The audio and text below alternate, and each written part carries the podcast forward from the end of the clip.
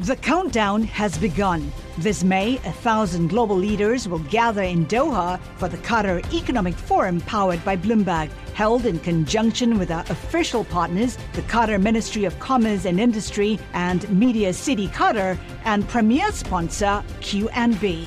Join heads of state, influential ministers, and leading CEOs to make new connections and gain unique insights. Learn more at QatarEconomicForum.com.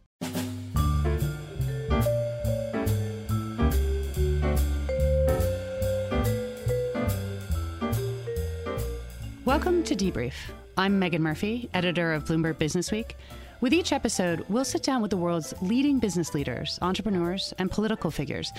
It's a peek behind the scenes of global business, culture, and politics, a firsthand conversation with the people who shape the world's economy. If you don't feel smarter afterwards, then we aren't doing our job. In this episode, we speak with Jamie Dimon, CEO and chairman of JP Morgan Chase, whose storied business career includes stints at Citigroup and American Express. The New York Times once called him Obama's favorite banker.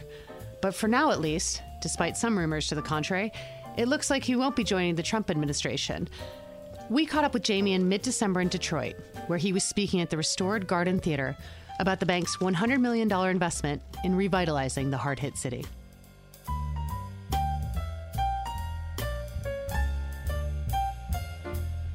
So let's talk a little bit about some more recent news first. I'm sure the audience is as interested as I am. You have been, there was a lot of speculation about you potentially going into the administration as Treasury Secretary. Uh, was it a job you were interested in? Did you turn that job down? So, uh, first of all, welcome everybody. It's a thrill to be back here. We started this uh, uh a little over two years ago, and, uh, I, and for all of you here have been helping out Detroit, you should be very proud of what you've accomplished. And uh, I've always been quite public about I don't think I'm suited to be Secretary of Treasury. I love what I do. I'm not ready to do something else, and uh, I, I, think I can add a lot of value to America just doing what I'm doing. There we go. That's that's the answer. So when I look now, as recently as September, when I look back at when you were talking about sort of what you thought the next administration would be, and this is before we knew the outcome of the election, you said you thought it would be very difficult for Wall Street guys to get confirmed uh, and to get in. And now we look at sort of the landscape we have we have uh, several Wall Street figures, some of whom you know very well, including Gary Cohn from Goldman Sachs, Rex Tillerson from ExxonMobil, Steve Mnuchin. Mm-hmm. When you're looking at that cast of people, what do you think they're going to bring to the administration that's different? What's new that, that they're going to bring in terms of experience? Is this a good thing? Yeah. So obviously, I was dead wrong about that you're not going to see a Wall Street person in Washington anytime soon. But you had a complete upheaval. The Republicans are in charge and the Republicans have not been anti-business the way you've seen uh, the Democrats largely be anti-business for years. I think if you are going to be a president, you should have the best people sitting around the table. I think it's a mistake for the American public to constantly be told that if you work for an oil company, you work for a bank, you work for this, that that automatically makes you bad. You want the best team. And so, you know, honestly, I think it's a good thing. I think a lot of these people are very qualified people who want to, who are, are patriots. They're going to want to help the country. They're not going to try to help their former company. That's not what they're going to try to do. They're going to, so these are people of deep knowledge that hopefully will do a great job. And do you think that now, when you look at that sort of shift in terms of Wall Street, that this is a bit of a reset moment for the industry more broadly in terms of what the American people are expecting or what they're likely to see? I think it's a reset moment for how businesses can be treated. So I've always believed, you know, 145 million people work in America. 125 million work for private enterprise. 20 million work for government. Okay, and we hold them in very high regard, firemen, sanitation, police, teachers. But you know, if you didn't have the 125, you couldn't pay for the other 20. So I think business is a huge positive element to society. And for, you know, for years it's been you know, beaten down as if they're terrible people or something like that. So I think it's a good reset. Detroit is a perfect example that you see where civic society, not-for-profits here, government, business, working together to improve the lives of, of American citizens. So yeah, I think the reset has a chance to do the same thing. If you can duplicate uh, in, in, what you're doing in Detroit all around the country, you're going to have a huge renaissance. Well, let's talk about that because you travel all around the country, you travel all around the world. And um, I want to read you just a quote. Jamie put out a note to employees after the election. And I just want to read a little segment of that. Not, some CEOs did it, not many. Um, and this is what you said We have just been through one of the most contentious elections in memory, which can make it even harder to put our differences aside. But that makes it more important than ever to bind the wounds of our nation and to bring together Americans from all walks of life. Recognizing that our diversity is a core strength of our nation, we must all come together as fellow patriots to solve our most serious challenges. When you, when you travel around the world, what we're seeing in terms of this economic populism phenomenon, mm-hmm. part of which drove this election, we've seen it in Europe with Brexit. When you look at this, what is your diagnosis from your travels, from your experience, about what is going on and what is really driving this explosion that we've seen, this economic angst yeah. that people feel, their dislocation from society? What do you diagnose it as? So I think, you know, I've heard obviously a lot of people try to diagnose what happened, why the populism and all the things like that. If you actually dig into the numbers, it wasn't anti-immigration per se. There's a little fear that America's changing too much, but it wasn't they're not anti-immigrants. Most of us are you know, children, grandchildren, great-grandchildren of immigrants, and it wasn't even anti-trade. But I, I think the, the, at the core of the matter was a frustration and an anger because of two things, really. Middle-class incomes have really not grown for 15 years. Okay, and you look at the facts, and usually when you hear facts like this, they're just dead wrong. Okay, people don't analyze them. Tax law changes, how people, how things happen. But in this case, it happens to be true. And the second one is the low skill. Think of unskilled. And the difference between unskilled and skilled has been growing over time. And that unskilled really have a hard time having what you would call a living wage. I think those two things are true, but the, what you need to do is diagnose why it happened. It didn't happen because business is bad. You know, and there, there are a million reasons come with technology, et cetera, and there are solutions. You know, solutions which I would say around training, work skills initiatives, which some of the people in this room are working on. I would greatly expand the earned income tax credit to, so that if, you, you know, if you're making eight, nine dollars an hour, that the government will pay you three or four. Think of it as a negative income tax. Even if you're single, right now we, only, we do it for mothers with babies. We don't do it for single men. I think it gives you a job, the dignity of a job, a living wage. It helps small businesses. It's not you know, necessarily good for big business, but I think it's a wonderful thing to do for society. So you know, I think fixing corporate taxes, immigration, trade, all done properly, will have faster growth in America, and we can fix those problems. And uh, you know, unfortunately, a lot of people who talk about fixing those problems, their answer to those problems, they think they can beat up on business, that that's going to make it better, which is not. And so when you look at now, you have been announced to be taking on two roles. You're going to be chairman of the Business Roundtable, right. and you're going to be on a group that's advising the president-elect after inauguration on issues about the economy and policy, business policy. When you look at those two roles, which are separate, what are the things, what are the initiatives that you think he's going to need to tackle first, and what do you hope to advise him on? What do you hope to steer that direction toward? Yeah, so the, you know, obviously anyone who's president, you know, I'm a patriot. I, I've always offered my help. I did to President Obama. Uh, I will to, to President-elect Trump. So I'm in this group of 15 people. Has not met yet. Think of as CEOs and a bunch of other uh, folks. And he wants, what I've heard is he wants that to be about jobs and growing the economy. So be specific about that. And hopefully we'll have really good ideas. Not, you know, not just a lot of people yapping ideas. The BRT is different. The, BRT, the Business Roundtable is, if you look at uh, uh, America, we've got the Chamber of Commerce, who advocates on behalf of business, large and small and maybe it's got 25,000 members. This is 192 companies, pretty much representing large companies. But remember, these large companies represent, uh, if you take the Fortune 500, the S&P 500, something like that, half of all capital expenditure in the United States. Okay, and they, it drives a tremendous amount of growth. I personally think they are fabulous citizens in this country. They are philanthropic. We pay, everyone gets medical benefits. They, we take care of our veterans. We do education. We do schools. We want to have the country grow. So I think the BRT can take a very proactive uh, approach to help solve the nation's problems and, and be part of the solution. So that's why you know, I took on that challenge. And, uh, uh, but, but when you talk about very specifically, we need corporate tax reform. We are driving capital and overseas every single day. And you know, I think the government made a mistake to act like the inversion was the problem. The problem is that our tax rate is so much higher than the rest of the world, and the rest of the world has been coming down, and ours has stayed level. And because of that, companies are leaving their money overseas, they're reinvesting it overseas, they're buying companies overseas, and some of that's permanent. It's not coming back. And so I think the only question is how much damage is done before you change it. And every study shows that reducing corporate tax rates helps lower paid people and wages. And so, you know, uh, to me, we should solve that problem and hoping the new administration can do that.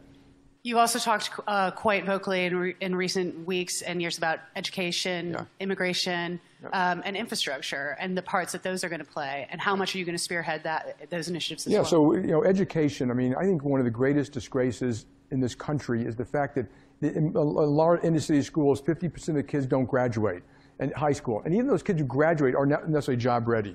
And you know, I look at that and say, that's, that's a crime. That is a disgrace. That's America at its absolute worst. We are allowing that to happen, and these kids don't have opportunity, and they don't have the opportunity that, that we all had at one point in life, and we have to fix it. What you hear the government talk about all the time is, you know, make it free, make this free. It's not whether something is free, it's whether it ends up where you're properly trained for a job. So if you go to Germany, for example, two-thirds of the kids at 15 or 16 go to vocational school. They work with those vocational schools to work with the local businesses, so they get kind of think of they get a certificate leads to a job. And even in New York City, you probably don't even know this. You should go visit it. There's a little school called Aviation, not a little, I think it graduates 1,000 kids a year, uh, or 500 kids a year. Aviation High School. Kids travel from all over the city. They are trained in how to maintain small aircraft, electronics, hydraulics, electrical systems. When they graduate $60,000 a year, everyone gets a job. You can do that in robotics, coding, accounting, a lot of healthcare fields, and there's another 20. I just can't even remember the list. That's what we should be doing. It doesn't mean you can't go to college. It just means that you get an education that leads to a job. It has to be done with local business. It's not a government program. And in fact, you know, if it works, local business will kind of pay for that. And you do it here. We were, I've been at Focus Hope, and a bunch of uh, you all are doing it here. So that, that is a fabulous thing that we can do that can create opportunity for people, create jobs for people, uh, and as you know, that has a huge amount of good social benefits, et cetera. Infrastructure we need to do, and you mentioned it. In immigration, there's a great bill. It's already been, I think, passed by the Senate called uh, the Schumer-McCain bill. Proper border controls. Of course, you want to control your borders, but allows educated uh, individuals who mostly went to American, uh, advanced, got advanced degrees here in science, technology, engineering, and math, stay. And I think we should let them stay and let them uh, build their careers and their homes. Something like 40% of the companies in Silicon Valley are from immigrants. You know, Russian, Indian, uh, German, et cetera, and, uh, and then have some kind of path to citizenship. And it's very tough. It takes like 15 years. That if you're a good, law-abiding taxpayer here, but not a documented uh, immigrant, that you have a path to become a citizen behind everybody else. And look, and we're not going to kick 11 million people out. So uh, I think it's the rational, reasonable, responsible thing to do. I understand why people want the border control first, but I think we should do that too. So uh, there are all these things that could be done, and they just haven't been done, and it's a shame. So when you talk about immigration, and, and you've just said we're not going to deport, we're not going to kick 11 million people out, some of the rhetoric that we've seen this cycle has talked about these yeah. type of things is JP Morgan, are you, are other businesses in the business roundtable, are they going to be the voice that says, look, we need a much more pragmatic solution. We need a way to keep the people. We need a way to keep, particularly for the jobs that you need, and frame this as an economic argument, as a growth argument, and as a jobs argument. Yeah, so the rhetoric, uh, which I thought was terrible in the election, I go to JP Morgan Chase and, you know, kind of with that letter, I tell people if you're black, Jewish, uh, uh, LGBT, uh, African American, or a woman, we're, we're going to support you in that kind of diversity just the way we did before. Okay, we're not, that's not going to change anything here. And in fact, I think you see the rhetoric, it seems to have like gone away. Even the rhetoric about immigra- immigration, President-elect Trump, who I think is sounding a lot different than candidate Trump, you know, has now said that if you break the law, we're going to deport you. And they estimated the 11 million undocumented, that only 800,000 have broken the law. And by the way, that is the current policy of the United States. President Obama deported 2.8 million people, I think, for breaking the law. So but absolutely, the, the, the business roundtable has already supported immigration for that very reason. It is a pro-jobs, pro-argument, uh, and it's also respectful. The fact is, most people, you know, when they get worried about immigration, uh, it's not necessarily that they don't like immigrants. It, it, it's more, sometimes when you look into it, they're more afraid that the American way of life is changing. So you could be multicultural, but still support the American way of life. You remember uh, Abe Lincoln, we're here to rededicate ourselves for this nation, uh, conceived in liberty and dedicated to the notion that all men are created equal. This is the only nation on the planet that was an idea. It was a vision. It was a value. It was not a tribe. Okay, and so I think it's that, and that a lot of people want to make sure that doesn't change, and that some people are confusing multicultural that somehow we're going to change, that we won't tolerate different religions, that we won't tolerate different opinions, that we won't tolerate free press. And that, you know, honestly, so you could support that and be multicultural. You know. But when you also, when you travel in sort of Europe, where this is also a very deep um, phenomenon, we see it in Italy, we see it in Germany, we see it in France, we see it in the UK, to be sure, obviously with Brexit. Um, do you think this is a temporary phenomenon in terms of how people are feeling? Do you think it's a generational phenomenon? Do you think that it will essentially weed itself out? Or do you think this is a really permanent movement of people who are more focused on redrawing sort of national borders, national identity, regrouping around that in what has been a decade of constant, yeah. more than a decade, two decades of constant disruption across so many stabling forces in right. their lives. So uh, remember, when you look at something like Brexit, there were completely different forces for Brexit.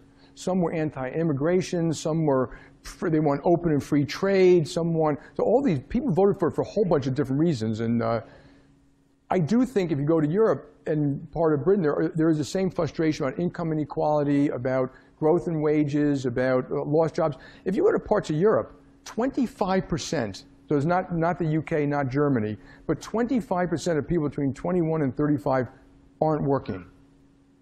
Is that a sustainable thing if you have another generation of that? So I think there's a legitimate frustration about why is that? How did that happen?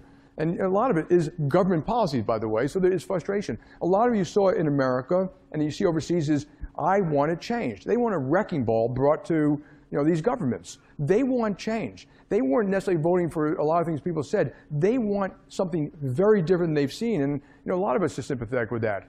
We want to see something different. We want things to be better, and again, you, ultimately, you have to have facts, analysis, and real detail to make that happen. You know, populism itself can be very disrupt, destroy things because look at Venezuela, Cuba, Argentina, which is now going the other way. You know, um, the other thing about Europe, just keep in mind, we, we, talk about all this disruption. They've had, you know, since World War II, peace. They didn't have peace for the 2,000 years before that. So there are benefits that people are reaping. Maybe they forget about it, but, but uh, it's important to have peace in Europe too. Well, talked a lot about how getting things done and how government policy isn't structured right now to actually get things done. Let's look at Detroit, which is what we're hearing, what you guys have done with the 100 million investment over two and a half years. When you talk about this, when Peter talks about it, when other JP Morgan talks about it, when the mayor talks about it, it's a lot about nonpartisanship. Uh, that is what echoes through is that people coming together and that it not be driven by, by policy differences between people. How, does, how is that working? How did that work here? Was it just that it was in a situation where that could work? And do you actually see that being able to be replicated in the sort of climate we live in on a more national level? So um, the Detroit effort started when I actually sat down.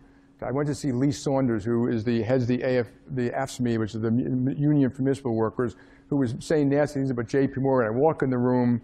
I say, Lee, what are you saying that about? He said, I don't know. I don't know why we're saying it. I think you guys are a great company. And he and I hit it off, and he started telling me about the problems of Detroit. I immediately left that meeting. I called up Peter, who's in the room. So it's really the people in this room, Peter Scher and all the other folks in the room, who did all the heavy lifting. But we knew a little bit about the mayor. So he had a mayor, okay, door to door, a white man in mostly a black community got elected. And he was talking about what, what do you need in Detroit? We need the street lights on. You got them on, all 65,000. When I first came here, there was 30,000 that didn't work. And the first city with LED. We need jobs. We need affordable housing. We need uh, uh, housing for commercial markets. We need training and skills. We need, uh, uh last night we did a thing for uh, uh, Entrepreneurs of Color Fund. 30 businesses who were helped by this fund, and they're, some are in this room, and they're doing training, trucking. I think one of them worked on your light project here, so they, that was a big thing that they did. Restaurants, but this mayor had this huge set of problems. And it isn't like people say, what, you, what's the one thing you're going to focus on? He had to focus on all of them. It doesn't work to do one. He had to get people, he had to get hope back, he had to bring businesses back, he had to build affordable housing, he had to get training, get schools, get the police, the sanitation, the sidewalks, and you know, and with a smile, this man with a smile, set up all these things, you know, like we would have done in bit, kind of the war room for the lights, the war room for the sanitation, the war room for constantly tracking it all, and it's working. And it was because of the mayor and the governor too, by the way, one Republican, one a Democrat. And just so you know, I don't give a damn about Democrats, Republicans, okay? That they were talking about what is it, what's going to work to make this work for society, and we were all in. But we didn't just come here and throw money at it, which is easy to do. As you know, philanthropy can often be wasteful. Uh, the team came up, and again, it was Peter and the team, and asked, what do you need? So they needed, for example, they had 70,000 blighted homes. They needed to get rid of them, but they didn't even know where they were and someone came with this idea, I forgot who, and we funded it to use your iPhones and your iPads to take a picture and geolocate every home you knew. Now 10,000 blighted homes have been shut down. They can plan. He started selling homes on the, he has them on his mobile phone right now. And then, so we wanted to be an accelerant. We, want to, uh, we wanted to get things moving. So if you can build a building here, get some people into it, that helps the whole community.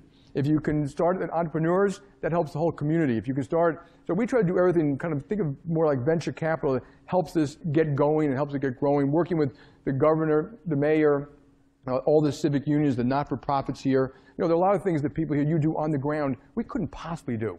But partnering with you, you know, with our people, we also had our people come. So we've had, I don't know how many people, but we've had 68 people kind of working on projects for 20 not-for-profits that they need help. So it, we gave them data, analytics, money, advice, consulting, all the things you need to get certain things off the ground. So it's been a fabulous effort. And, uh, and honestly, without a mayor like this, I think it would be a total waste of time.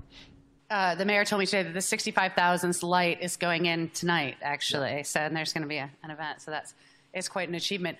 Um, why is doing something like this good business? This is a good business issue. We're talking about good business. Why is an initiative like this in Detroit good business for J.P. Morgan as well as for Detroit? Yeah. So uh, you know, obviously, there's, there's business. It's not that we're, we lack morality. I would do it for moral reasons alone, but there is good business. So we are the largest bank in Detroit.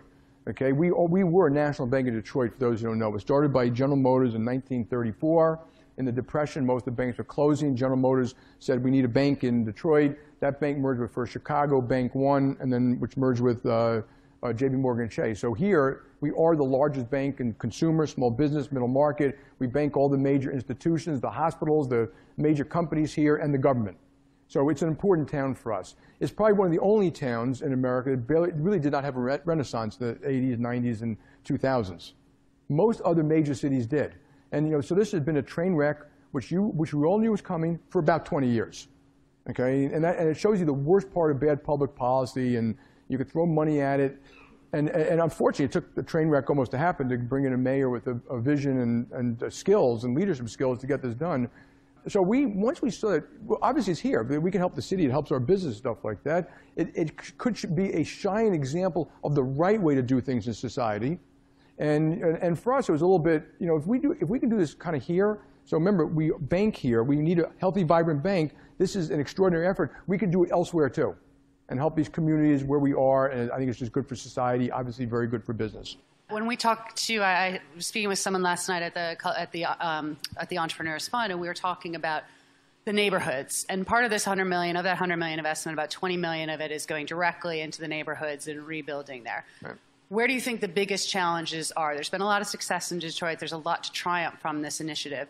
But where are the areas where it's going a bit slower, where you see it's going to need further push to really get to that next step of revitalization? Yeah, like I said, you need almost all these things to work at the same time. And you know, the Quicken Loans move downtown, but at the, at the end of the day, it's going to be what, what keeps society vibrant permanently is jobs, industry, business, and stuff like that. And it pays for everything else. So I think the most important thing is to continue to get jobs. I know there are a lot of companies moving here, there are a lot of startups. When I leave from here, I'm going to go visit Shinola. So to me, at the end of the day, that's probably the most important thing around which all other things happen. If you just build affordable housing and those people don't have jobs, it will no longer be affordable soon. I mean, so you really have to uh, uh, build around the uh, business community. And in terms of when you look at doing projects in Detroit and sort of building this out, the projects have been designed very much to be jobs and to center around economic right. opportunity and expanding that and making these neighborhoods and revitalization where people can walk to work or that they still have easier access or that you know it starts with a family it starts with a home it starts with a job. Is that replicatable do you think on a much broader scale just even just the lessons that you're taking out of detroit? Yeah i mean if you travel around the world and i get this to travel around the world and see all these things singapore does it. It's a country when it, when it formed, it was, it was, part of Malaysia. When it formed, it was partially Chinese, partially Malay, partial Indian. They didn't speak each other's languages. A prime minister came in with the same kind of vision and strength to get it done. It is, it, its GDP is now higher than, than the GDP of the average American. Okay, the prime minister was pretty tough. He made them all learn English, so it could become a back office for companies. He, he made sure the streets were clean. When, he, when they have a lot of uh, affordable housing, he, but he made sure that they uh, that you, you couldn't live like it wasn't an Indian building and a Malay building and a Chinese building. He desegregated not just by building and not just by floor, by apartment. He wanted them to know each other's kids and smell each other's foods and stuff like that. I tell people, had you put some of my liberal democratic friends responsible for Singapore, it would still be a backwater. oh, you can't force people to live where they don't want to live. You can't, you know, you can't punish people for spitting on the streets. You can't make people learn English. That's what would happen. And so people have to think policy, po- what works and what doesn't work. And so, uh, and by same thing with other countries. I just mentioned Germany's vocational schools, uh, and, and Germany's doing well in Europe, but most other country, countries aren't. Uh, so you, you, learn these things when you go around the world about what works and what doesn't. And you can write, a, and there have been books written about it, Venezuela, Ecuador, Argentina, Cuba, North Korea, what did they do? And lar largely populism. And you know, the ones that worked. And South Korea, no natural resources. Unbelievable story. Singapore, no natural resources, unbelievable story. So I, I, mean, I can go on and on and on about what works and what doesn't. And you know, for some reason, I don't learn these lessons. You know, I, I worry about bad public policy just causing constant damage out there. And you know, in America, you keep on hearing, you know, productivity is low, uh, uh, it's secular stagnation, it's a new normal. It's just, it's just not true. Okay, we've, we've had multiple wars. Okay, we, we're not educating our kids. We had government shutdowns, badly spent money, failures in the health system, failures in, in, in extreme amount of regulation. That's why we're growing slow. It's not, it's not that economic model. And I, and I just find with people, they just, they're just looking for simple answers, and sometimes there aren't. So all these things are fixable. I just want people to be in government who say they're fixable, and I'll talk to the people and help fix it. Know, and uh, again, a lot of my Democratic friends in the last eight years, they would not talk to people. They didn't want to talk to people. You know, so you talk about who, who's the players. Put the best players in the field. Put the best team in the field, and you will, you will fix these problems. But what they have to do is work together, argue facts out, get the other people in the room, collaborate across business, civic society, et cetera. Otherwise, it's just not going to work. This is having spent two years in Washington, the last two years. This is why I worry a little bit about you going to Washington with the business roundtable. Not a place. I'm not going to Washington. Not, I'm just. I'm, uh, not a place of many fixes. But this is this is this is what I think. You know, can we in this in a new administration uh, with a cast of characters that is very different to what we've seen in past administrations? Is it possible? You believe that it's actually possible to sort of unite, given this extreme division and particularly on issues you know, like infrastructure that we've tried to get in this country for mm-hmm. two decades now, on tax reform, talking about regulation as well. Do you think that you that you will be able to lead and that business will take a bigger role in saying, look, this needs to get done. This simply needs to get done. Look at our highways, look at our roads, look at our not lack lack of a competitive tax code that we're having. But do we really have the will in Washington, you think, to make that happen? Yeah, so I, I here I run one of the biggest banks in the world, okay, and I have a good relationship with unions. You know, I try to have a good relationship with everybody, and that's my job, you know, is to make sure we do it. And I'm a little bit of an eternal optimist, and people always say to me, well, if you go do this and it fails, what are you going to do? You have egg in your face. I, I really, I don't care. I'm going to give it my best shot. That's what I'm going to do. If it doesn't work, it doesn't work. And I'll try again, you know, next time. And uh, business has to have a seat at the table. Okay, infrastructure isn't going to be built properly without business having a seat at the table. Is schooling is not going to happen if businesses don't work with schools about what kind of jobs they really need. So yes, I think business can be a huge positive element in helping design an infrastructure plan that both Democrats and Republicans agree to. So what happens with infrastructure, I'm going to oversimplify this, the Democrats spend money, just spend money, just, and of course, you know, we do a lot of that, and a lot of people feel it just goes out to the bridges to nowhere. Even Larry Summers wrote about this bridge in Cambridge between Harvard and Harvard Business School. It's a teeny little bridge, five years being uh, rebuilt. I mean, it's corruption, folks. Don't tell me it's not corruption. It's people buying off their local mayors or friends or unions or whatever they're doing or something like that. So the Democrats are right. We need infrastructure. We don't need it to create jobs. You all remember that famous Milton Friedman story? Milton Friedman was in Asia somewhere and they're building the highway and they have these big machines in the back, but they're all using shovels. And he says, why are you using shovels? Why not use those machines? He said, oh, ah, Mr. Friedman, it's a great question. Jobs. So Milton Friedman said, oh, well, in that case, why don't you use spoons? You know, and, and that's kind of the Democratic mentality. It will create jobs, but if it's a bridge to nowhere, you're wasting your money if it's a bridge to somewhere, not only do you create jobs in the short run, it's conducive to growth in the long run. So the Republicans are right to be questioning how the money gets spent. So that so so they if they're going to do it, they're going to want to say who's doing it, how's it being done, is it properly spent? There are a lot of ways to do that. A lot of it, by the way, would would be to give it back to you know the, this mayor knows how to do it. I mean, we don't want Washington telling the mayor what he needs. He knows what streets he needs and what street lights he needs, and you know the hardest hit fund is helping you. And so there are things to be done. I think business can bridge that because we, we are also a watchful eye on, on wasting money. going back to that Milton Friedman story, do you think we've done a good enough job, and the president and other and other figures now, in explaining to people that part of the fundamental disruption that they're going through, that has disrupted your own industry, is this move to tech, to automation? That some of those jobs, that many of those jobs, you know, including in, in places like Detroit and places where we saw a heavy swing in this election, Western Pennsylvania, Ohio, Michigan, Wisconsin, you know, Ohio, where where I'm from, that those jobs are gone and they're likely not coming back, right. and training people for the kinds of jobs, the mid-skill jobs, the upper-skill jobs, equipping our next generation of youth for those jobs. Are we doing a good enough job explaining that to people and right. equipping them to be able to succeed? Right. So we're, we're educating people about something the, the wrong way.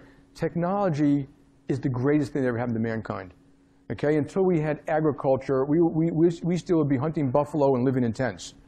Okay, and agriculture allowed cities and specialization. Specialization you know, created uh, knowledge, and knowledge was built on top of each other and created institutions.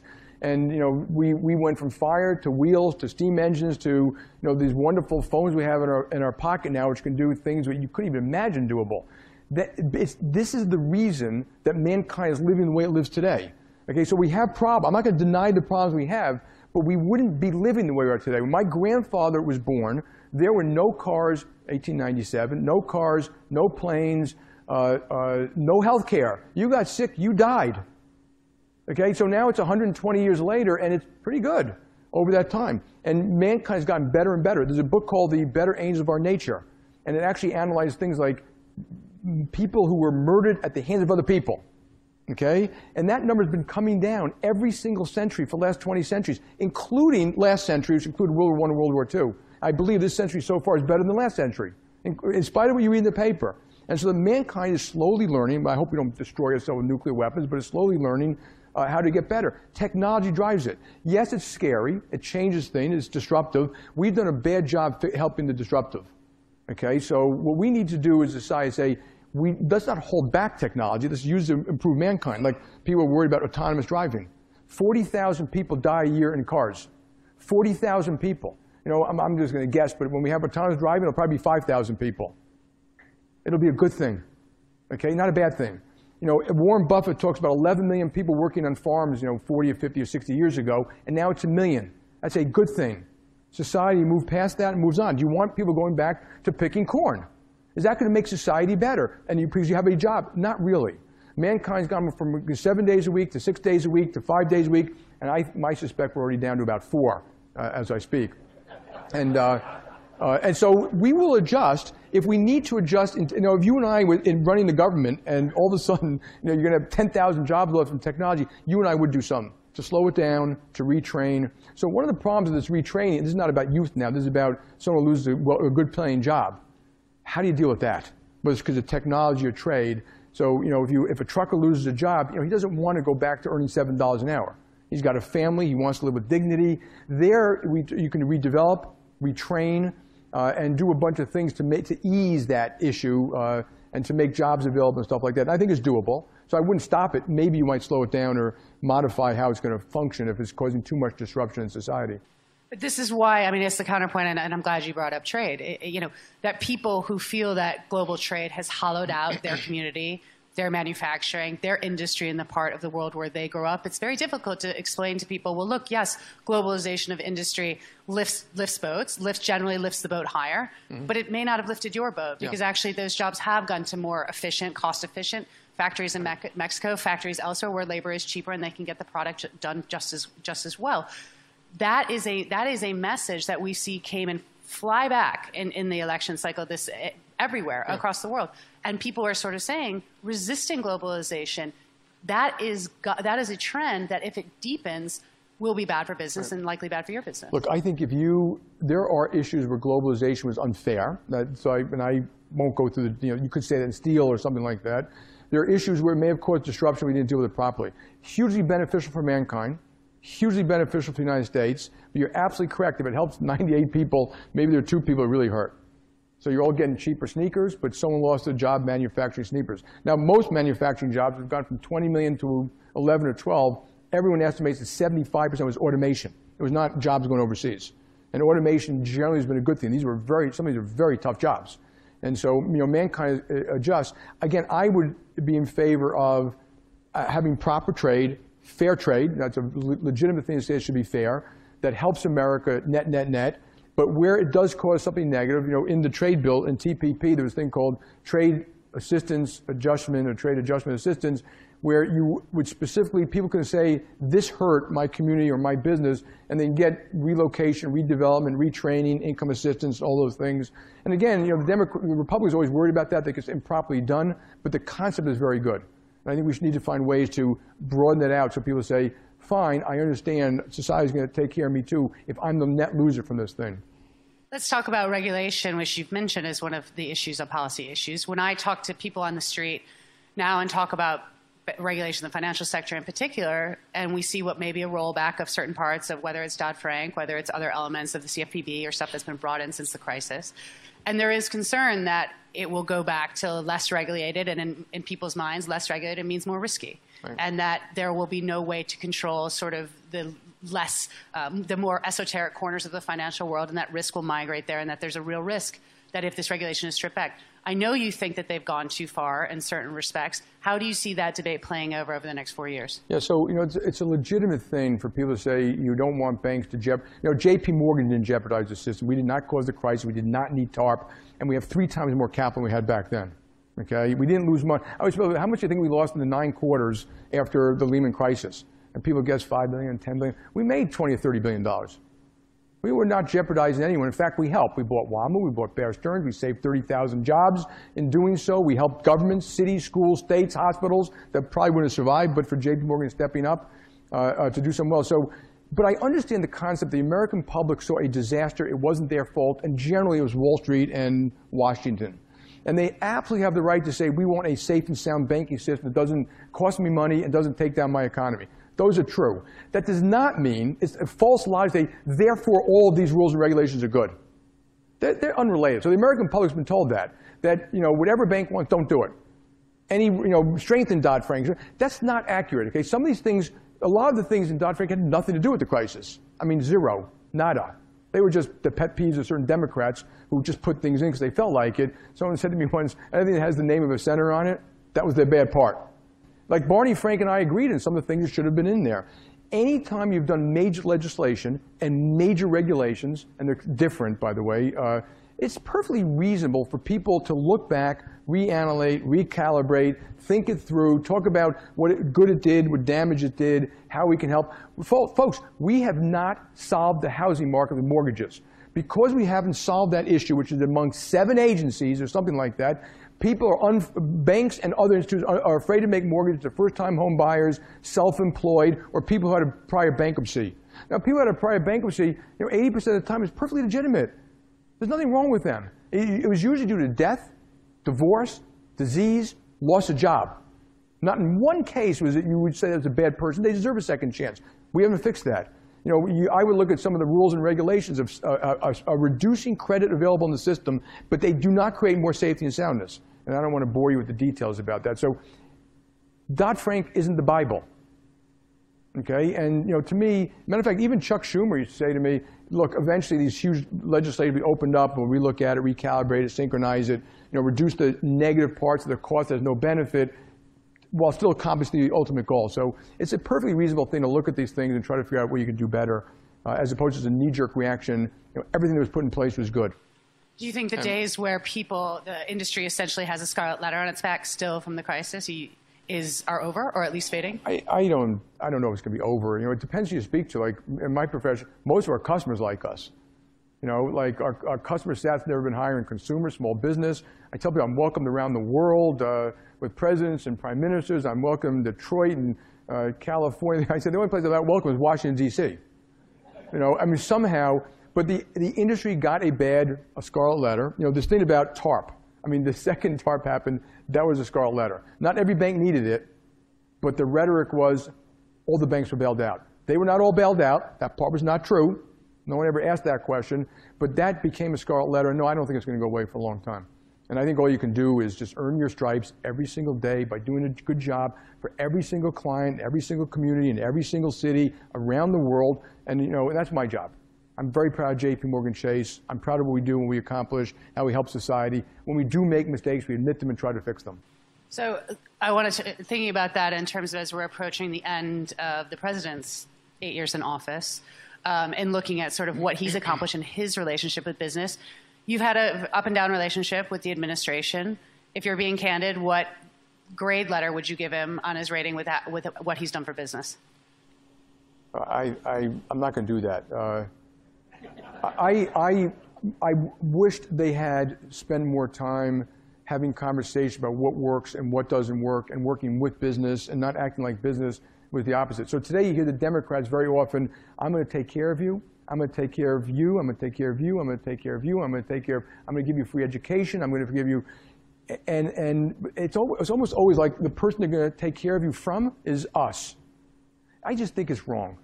Okay, I just think that whole attitude is just, is just misguided. Sounds good, it's misguided. I listen to Bernie Sanders speak sometimes, and you know, he wants to take care of, he wants medical insurance for everybody, he wants pension benefits for everybody. He wants good paying jobs for everybody. He wants education for everybody. The minimum wage we're going to play in Detroit starting soon is $15 for a teller. We train them. We put $200 million into them. We pay people well. Everyone who works at JP Morgan Chase gets medical insurance.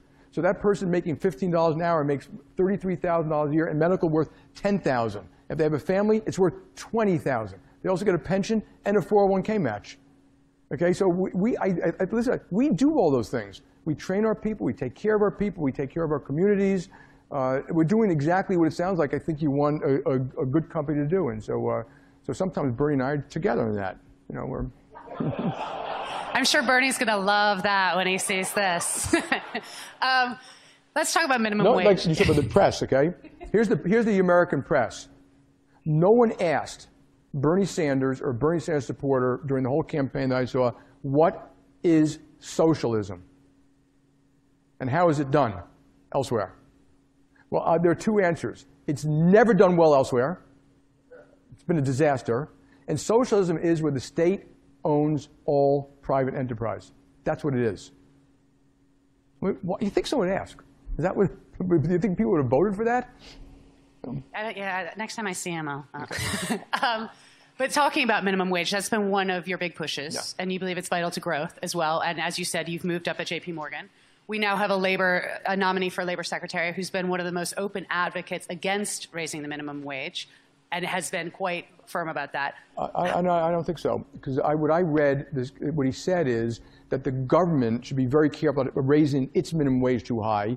It should be a decision made at a local level because you all, you know, a lot of businesses, you know, can afford, California and New York can afford $15, you know, New York City, but upstate New York probably can't.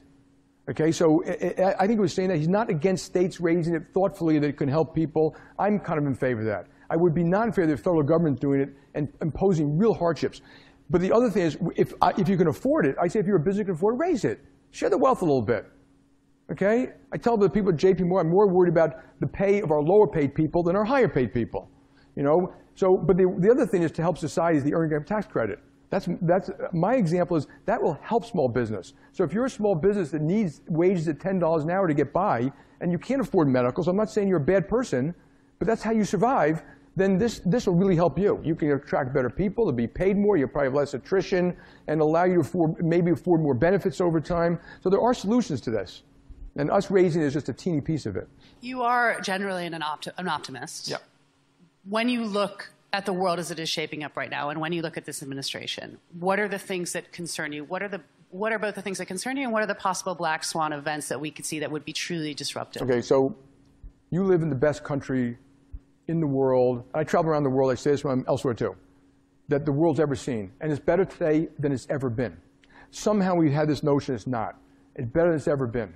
Okay, and we have all the food, water, and energy we need. We have the Atlantic and the Pacific, which the founding fathers recognized was a huge material benefit. We have peaceful and wonderful neighbors in Canada and Mexico. There's no war in North America, and South America.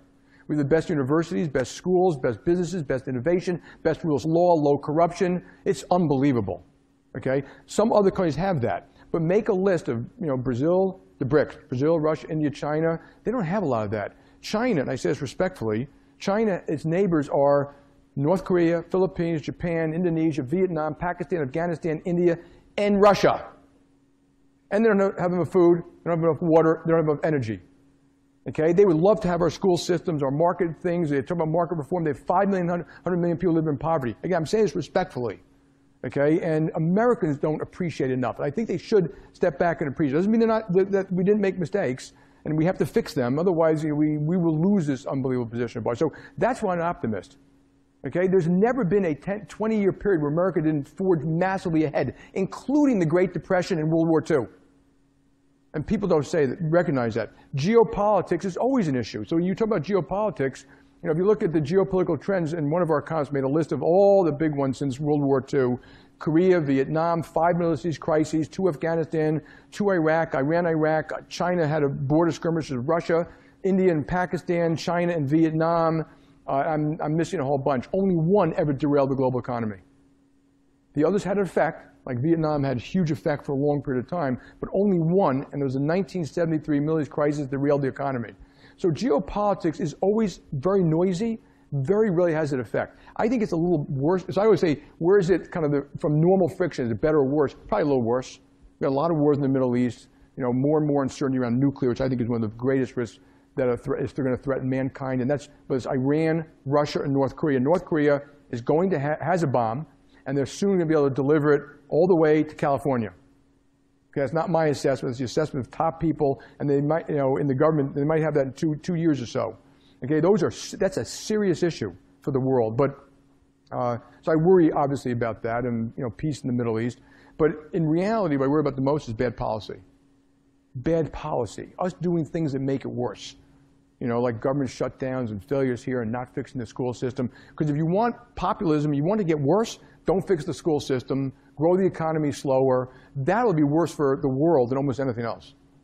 And the world needs a strong America. And America, you know, I always remind people, our military might, and the military is unbelievable. You serve the military. God bless you for doing it. It's unbelievably holy, the highest regard. It's directly related to our economic might. So we better be really careful about the vibrancy of this economy and make sure we have that because that is the solution to a lot of these geopolitical issues too. If the world needs a strong America, does the world need an America that's closer to Russia? Look, you know, look, geopolitics is different than friendship, okay? So when you say that, it's like, you know, we're going to go hug Russia. There are serious issues with Russia. They should be dealt with very seriously. I think they're kind of resolvable, you know, and so, uh, but I don't know that. I'm not an expert in that. Uh, you know, we obviously do business there, and uh, uh but but if you made, I would put that on the list of things that should be done. So my own view, we should have a very strong relationship with NATO. NATO has been dramatically weakened all these years, dramatically. Okay, and American troops should be side by side, both in the Middle East and in anything that takes place in Europe to defend Europe, side by side with you know British, French, German, Italian troops, not just American boys out there. Okay, so and by it's exactly what Donald Trump was talking about if you listen to him. And then that group, the transatlantic group, should offset uh, uh, Putin. And you know, all that means is, is that he can't go anywhere that's in the EU. And I think that my own view, and I listened to Henry Kissinger, I won't go through it, that you can have a negotiated settlement of Ukraine. And it's probably doable at one point. So, uh, uh, you know, after that, I don't think Putin wants to pick a fight. I think he wants to get rid of the sanctions. I think he wants to he wants to become important in the world. He wants to be an accepted leader around the world. So we'll see what happens with Russia. But I, I think it's a serious issue right now. When you look at, um, when we look at, there's been a lot of reshuffling in the banking industry, even in the recent weeks, and leadership, and you're not going to be the Treasury Secretary now. You will be involved in, in advising administration. When you think of your own legacy and looking forward, with Detroit very much a part of it as well, what is it that you want to be remembered for? What is it that you want to have achieved when? I, when I was a young CEO, uh, former CEO of the company came to see me and said, you've got to make a mark, leave your legacy, do one big thing. I said, like, what are you talking about? He said, like, you know, build international or whatever. And uh, I think if a CEO talks about one thing, sell the stock. Okay, because we got to do it all right, just like the mayor's doing here. You got to, I got to have systems right, technology right, culture right, people right. I got to do it right in every country. You know, it's, it's a, I got to get the whole mosaic right or I fail. So the one thing I wanted to say, we're going to miss that son of a bitch the world, the, hopefully the world is better off for him and, and the shows are better off and he made this a better place and that's it. I'm not looking for any other major like, you know, leg. JP Morgan Chase already, I am so damn proud of my company, by the way. I want you to know that. I am proud of our people, we do every day. It's, it's got unbelievable capabilities. I want to make sure that this is still one of the best banks in the world in 20 years. And I, I do worry about competition with China and other people. So uh, this bank is, its capabilities are unbelievable, and you need a bank like ours. Jon Stewart made fun of me because I used to say that. He'd say, it sounds like that movie. You need me on that wall. You know, you need a JP Morgan Chase for the great future vitality of American society. The knowledge, the capability, banking our companies all around the world, doing a $20 billion bridge loan, trying to help people do things. It's unbelievable. And so I'm just, I'm just proud to be part of the place. Is there going to be a second act after you leave, when you leave? Any hint? I don't. I mean, Jimmy Lee, who passed away, one of my great friends and partners, said to me one day, you know, Jimmy, you can do one last big thing. I said, like what? He said, like turn around to GM for the government or something like that. He said, are you kidding me? No, this is important to me. I live and breathe JP Morgan Chase. I wear this jersey. It's not about my comp. It's not, I tell us the board, you know, so you say, don't tell the board that, but I really mean it. It makes no difference to me. I want to make this place better, and I'm going to give it everything I got as long as I'm here. And when I'm no longer here, if I can't give it all I got, I should move on. You, I could help do stuff, but I shouldn't be the CEO. You know, if you're going to be the quarterback or the head coach, you got to give it your all. There's nothing else you can do.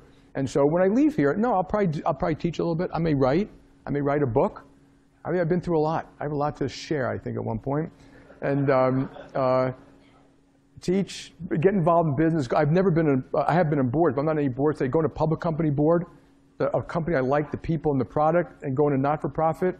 Know, I'll probably, I'm lazy, so I'll probably go to New York City, maybe join or start an entrepreneur color fund. I'm gonna have a gas. I'm gonna do a lot of stuff, but I will not run another major big company. Okay, last question then. If Donald Trump did call you up in a year's time, in two years' time, if we did see the economy teetering a bit, if we felt like things were slipping back into a recession, would you take that call? Would you join the administration? Would, first of all, I would never not take a call from the President of the United States of America and listen to what he has to say and consider what he has to say. So that's my thing. Again, I don't think I'm suited for it. Now, if you somehow convince me I'm the only one who could do something like that, I would consider it a patriotic duty. I doubt that that's ever going to be the case. But you're open to it. I, I, would take the call. I don't. I, then I don't think it would happen. Well, thank you so much. I've tortured you enough, and I want to thank you so much, so much for being in this audience. As you can see, it's always great to have any time with Jamie. He's as candid as it can be. He tells things like it is, and it's been a pleasure for me and, and great for me to, to, to share your stage. And, and thank, thank, you all so for sharing this with us. For welcoming us to Detroit. Thanks again.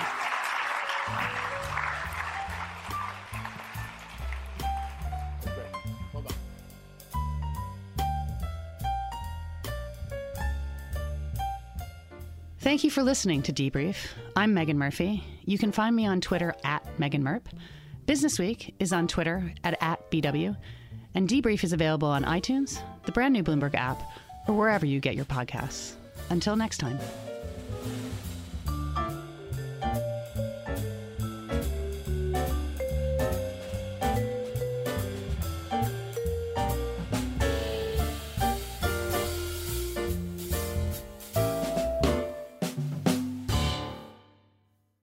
The countdown has begun. From May 14th to 16th, a thousand global leaders will gather in Doha for the Qatar Economic Forum powered by Bloomberg. Join heads of state, influential ministers, and leading CEOs to make new connections, gain unique insights, and uncover valuable opportunities in one of the world's most rapidly rising regions. Request your invite for this exclusive event at QatarEconomicForum.com.